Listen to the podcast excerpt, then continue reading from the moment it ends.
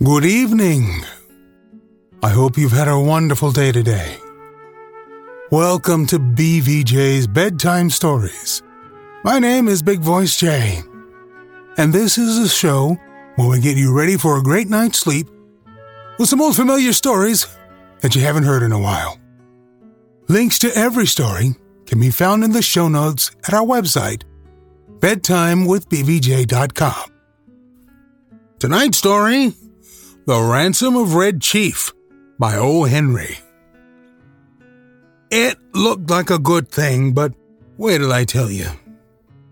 We were down south in Alabama, Bill Driscoll and myself, when this kidnapping idea struck us. It was, as Bill afterward expressed it, during a moment of temporary mental apparition, but we didn't find that out till later. There was a town down there as flat as a flannel cake, and called Summit, of course. It contained inhabitants of an undeleterious and self satisfied a class of peasantry as ever clustered around a maypole. Bill and me had a joint capital of about $600, and we needed just $2,000 more to pull off a fraudulent town lot scheme in western Illinois with. We talked it over on the front steps of the hotel. Philoprogenitiveness, says we, is strong in semi rural communities, therefore, and for other reasons, a kidnapping project ought to do better there than in the radius of newspapers that sent reporters out in plain clothes to stir up talk about such things. We knew that Summit couldn't get after us with anything stronger than constables and, maybe, some lackadaisical bloodhounds and a diatribe or two in a weekly farmer's budget so it looked good. We selected for our victim the only child of a prominent citizen named Ebenezer Dorset. The father was respectable and tight, a mortgage financier, and a stern, upright collection plate passer and forecloser. The kid was a boy of 10 with bas relief freckles and hair the color of the cover of the magazine you buy at the newsstand when you want to catch a train. Bill and me figured that Ebenezer would melt down for a ransom of $2,000 to a cent. But wait a minute. About two miles from Summit was a little mountain, covered with a dense cedar brake. On the rear elevation of this mountain was a cave. There we stored provisions. One evening after sundown, we drove in a buggy past old Dorset's house. The kid was in the street, throwing rocks at a kitten on the opposite fence. Hey, little boy, says Bill, would you like to have a bag of candy and a nice ride? The boy catches Bill neatly in the eye with a piece of brick. That'll cost the old man an extra $500, says Bill, says Bill, climbing over the wheel. That boy put up a fight like a welterweight cinnamon bear. But at last, we got him down in the bottom of the buggy and drove away. We took him up to the cave, and I hitched the horse in the cedar brake. After dark, I drove the buggy to the little village three miles away where we had hired it and walked back to the mountain. Bill was pasting court plaster over the scratches and bruises on his features. There was a fire burning behind the big rock at the entrance of the cave, and the boy was watching a pot of boiling coffee with two buzzard tail feathers stuck in his red hair. He points a stick at me when I come up and says, Ha! Cursed pale face! Do you dare to enter the camp of Red Chief, the terror of the plains? He's all right now, says Bill, rolling up his trousers and examining some bruises on his shins. We're playing Indian. We're making Buffalo Bill's show look like magic lantern views of Palestine in the town hall. I'm Old Hank, the trapper. Red Chief's kept, and I'm to be scalped at daybreak. By Geronimo, that kid can kick hard. Yes, sir, that boy seemed to be having the time of his life. The fun of camping out in a cave had made him forget that he was a captive himself. He immediately christened me Snake Eye, the spy, and announced that, when his braves returned from the warpath, I was to be broiled at the stake at the rising of the sun. Then we had supper, and he filled his mouth full of bacon and bread and gravy and began to talk. He made a during dinner speech, something like this I like this fine. I never camped out before, but I had a pet possum once, and I was nine last birthday. I hate to go to school. Rats ate up 16 of Jimmy Talbot's Aunt Speckled Hen's eggs. Are there any real Indians in these woods? I want some more gravy. Does the trees moving make the wind blow? We had five puppies. What makes your nose so red, Hank? My father has lots of money. Are the stars hot? I whipped Ed Walker twice Saturday. I don't like girls. You doesn't catch toads unless with a string. Do oxen make any noise? Why are oranges round? Have you got beds to sleep on in this cave? Amos Murray has got six toes. A parrot can talk, but a monkey or a fish can't. How many does it take to make twelve? Every few minutes he would remember that he was a pesky redskin, and pick up his stick rifle and tiptoe to the mouth of the cave to rubber for the scouts of the hated paleface. Now and then he would let out a war whoop that made old Hank the Trapper shiver. That boy had Bill terrorized from the start. Red Chief, says I to the kid, would you like to go home? Oh, what for? says he. I don't have any fun at home. I hate to go to school. I like to camp out. You won't take me back home again, Snake Eye, will you? Not right away, says I. We'll stay here in this cave for a while. All right, says he. That'll be fine. I never had such fun in all my life. We went to bed around seven o'clock. We spread down some wide blankets and quilts and put Red Chief between us. We weren't afraid he'd run away. He kept us awake for three hours, jumping up and reaching for his rifle and screeching, Hist pod! in mine and Bill's ears, as the fancied crackle of a twig or the rustle of a leaf revealed to his young imagination the stealthy approach of the outlaw band. At last, I fell into a troubled sleep and dreamed that I had been kidnapped and chained to a tree by a ferocious pirate with red hair. Just at daybreak, I was awakened by a series of awful screams from Bill. They weren't yells or howls or shouts or whoops or yelps, such as you'd expect from a manly set of vocal organs. They were simply indecent, terrifying, humiliating screams, such as women emit when they see ghosts or caterpillars. It's an awful thing to hear a strong, desperate, fat man scream incontinently in a cave at daybreak. I jumped up to see what the matter was. Red Chief was sitting on Bill's chest with one hand twined in Bill's hair. In the other, he had the sharp case knife we used for slicing bacon, and he was industriously and realistically trying to take Bill's scalp, according to the sentence that had been pronounced upon him the evening before. I got the knife away from the kid and made him lie down again. But from that moment, Bill's spirit was broken. He laid down on his side of the bed, but he never closed an eye again in sleep, as long as that boy was with us. I dozed off for a while, but but along toward sunup, I remembered that Red Chief had said I was to be burned at the stake at the rising of the sun. I wasn't nervous or afraid, but I sat up and lit my pipe and leaned against a rock. What are you getting up so soon for, Sam? asked Bill. Me, says I. Oh, I got a kind of a pain in my shoulder. Thought sitting up would rest it. You're a liar, says Bill. You're afraid. You was to be burned at sunrise. And you was afraid he'd do it. And he would, too, if he could find a match. Ain't it awful, Sam? Do you think anybody will pay out money to get a little imp like that back home? Sure, said. A rowdy kid like that is just the kind that parents dote on. Now, you and the chief get up and cook breakfast while I go up on the top of this mountain and reconnoiter. I went up on the peak of the little mountain and ran my eye over the contiguous vicinity. Over toward summit, I expected to see the sturdy yeomanry of the village, armed with scythes and pitchforks, beating the countryside for the dastardly kidnappers. But what I saw was a peaceful landscape dotted with one man plowing with a dun mule. Nobody was dragging the creek. No couriers dashed hither and yon, bringing tidings of no news to the distracted parents. There was a sylvan attitude of somnolent sleepiness pervading that section of the external outward surface of Alabama that lay exposed to my view. Perhaps, says I to myself, it has not yet been discovered that the wolves have borne away the tender lambkin from the fold. Heaven help the wolves, says I.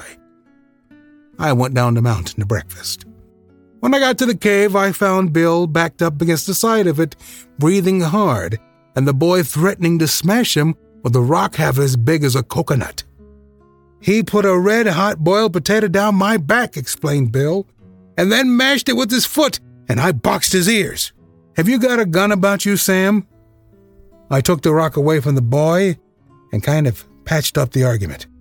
I'll fix you, says the kid to Bill. No man ever yet struck the Red Chief but what he got paid for it. You better beware. After breakfast, the kid takes a piece of leather with strings wrapped around it out of his pocket and goes outside the cave, unwinding it.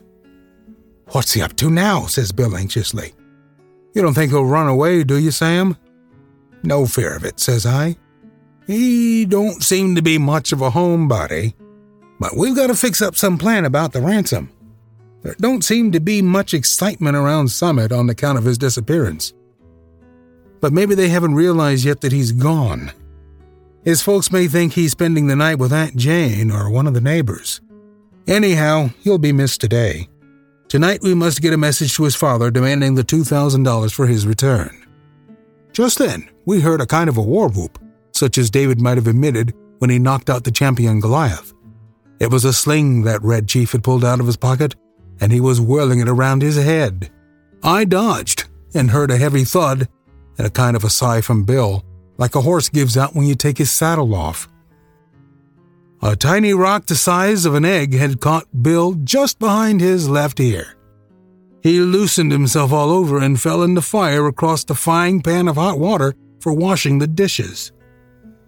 I dragged him out and poured cold water on his head for half an hour. By and by, Bill sits up and feels around his ear and says, Sam, do you know who my favorite biblical character is? Take it easy, says I. You'll come to your senses presently. King Herod, says he. You won't go away and leave me here alone, will you, Sam? I went out and caught that boy and shook him until his freckles rattled. If you don't behave, says I, I'll take you straight home. Now, you going to be good or not? I was only funning, says he sullenly. I didn't mean to hurt old Hank. But what did he hit me for? I'll behave, Snake Eye, if you won't send me home, and if you'll let me play the Black Scout today. I don't know the game, says I. That's for you and Mr. Bill to decide. He's your playmate for today. I'm going away for a while on business. Now you come in and make friends with him and say you're sorry for hurting him, or home you go at once. I made him and Bill shake hands, and then I took Bill aside and told him I was going to Poplar Cove, a little village three miles from the cave, and find out what I could about how the kidnapping had been regarded in Summit. Also, I thought it best to send a peremptory letter to Old Man Dorset that day, demanding the ransom and dictating how it should be paid. You know, Sam, says Bill, I've stood by you without batting an eye in earthquakes, fire, and flood in poker games, dynamite outrages, police raids, train robberies, and cyclones. I never lost my nerve yet till we kidnapped that two legged skyrocket of a kid. He's got me going. You won't leave me long with him, will you, Sam? Be back sometime this afternoon, says I. You must keep the boy amused and quiet till I return. And now we'll write the letter to old Dorset. Bill and I got paper and pencil and worked on the letter while Red Chief, with a blanket wrapped around him, strutted up and down, guarding the mouth of the cave. Bill begged me tearfully to make the ransom $1,500 instead of 2000 I ain't attempting, says he, to decry the celebrated moral aspect of parental affection. But we're dealing with humans, and it ain't human for anybody to give up $2,000 for that 40 pound chunk of freckled wildcat. I'm willing to take a chance at $1,500. You can charge the difference up to me. So, to relieve Bill, I acceded, and we collaborated a letter that ran this way Ebenezer Dorset, Esquire. We have your boy concealed in a place far from Summit. It is useless for you or the most skillful detectives to attempt to find him. Absolutely. The only terms on which you can have him restored to you are these. We demand $1,500 in large bills for his return. The money is to be left at midnight tonight at the same spot and in the same box as your reply, as hereinafter described. If you agree to these terms, send your answer in writing by a solitary messenger tonight at half past eight o'clock. After crossing Owl Creek, on the road to Poplar Cove, there are three large trees about a hundred yards apart, close to the fence of the wheat field on the right hand side. At the bottom of the fence post, opposite the third tree, will be found a small pasteboard box. The messenger will place the answer in this box and return immediately to Summit. If you attempt any treachery or fail to comply with our demand as stated, you will never see your boy again. If you pay the money as demanded, he will be returned to you safe and well within three hours. These terms are final, and if you do not accede to them, no further communication will be attempted. I addressed this letter to Dorset and put it in my pocket. As I was about to start, the kid comes up to me and said, Oh, Snake Eye, you said I could play the Black Scout while you was gone. Play it, of course, says I. Mr. Bill will play with you. What kind of a game is it? I'm the Black Scout, says Red Chief, and I have to ride into Stockade to warn the settlers that the Indians are coming. I'm tired of playing Indian myself. I want to be the Black Scout. All right, says I. It sounds harmless to me. I guess Mr. Bill will help you foil them. What am I to do? asks Bill, looking at the kid suspiciously. You are the hoss, says Black Scout. Get down on your hands and knees. How can I ride to this stockade without a hoss? You'd better keep him interested, said I, till we get this scheme going. Loosen up. Bill gets down on his all fours, and a look comes in his eye like a rabbit's when you catch it in a trap. How far is it to the stockade, kid? he asks in a husky manner of voice. Ninety miles, says the Black Scout. And you have to hump yourself to get there on time. Oh, no! The Black Scout jumps on Bill's back and digs his heels in his side. For heaven's sake, says Bill. Hurry back, Sam, as soon as you can. I wish we hadn't made the ransom more than a thousand. Say, you quit kicking me, or I'll get up and warm you good. I walked over to Poplar Cove and sat around the post office and store, talking with the chawbacons that came in to trade. One whiskerand says that he hears Summit is all upset on account of Elder Ebenezer Dorset's boy having been lost or stolen. That was all I wanted to know. I bought some smoking tobacco, referred casually to the price of black eyed peas, posted my letter surreptitiously, and came away. The postmaster said the mail carrier would come by in an hour to take the mail on to Summit. When I got back to the cave, Bill and the boy were not to be found. I explored the vicinity of the cave and risked a yodel or two, but there was no response. So I lighted my pipe and sat down on a mossy bank to await developments. In about half an hour, I heard the bushes rustle, and Bill wobbled out into the little glade in front of the cave. Behind him was the kid, stepping softly like a scout, with a broad grin on his face. Bill stopped, took off his hat, and wiped his face with a red handkerchief. The kid stopped about eight feet behind him. Sam, says Bill, I suppose you'll think I'm a renegade, but I couldn't help it. Grown man with masculine proclivities and habits of self defense. But there is a time when all systems of egotism and predominance fail. The boy is gone. I've sent him home. All is off. There was martyrs in old times, goes on Bill, that suffered death rather than give up the particular graft they enjoyed. None of them ever was subjugated to such supernatural tortures as I have been. I have tried to be faithful to our articles of depredation, but there comes a limit. What's the trouble, Bill? I asks him. I was rode, says Bill, the 90 miles to the stockade, not barring an inch. Then, when the settlers was rescued, I was given oats. Sand ain't a palatable substitute. And then, for an hour, I had to try to explain to him why there was nothing in holes, how a road can run both ways, and what makes the grass green. I tell you, Sam, a human can only stand so much. I takes him by the neck of his clothes and drags him down the mountain.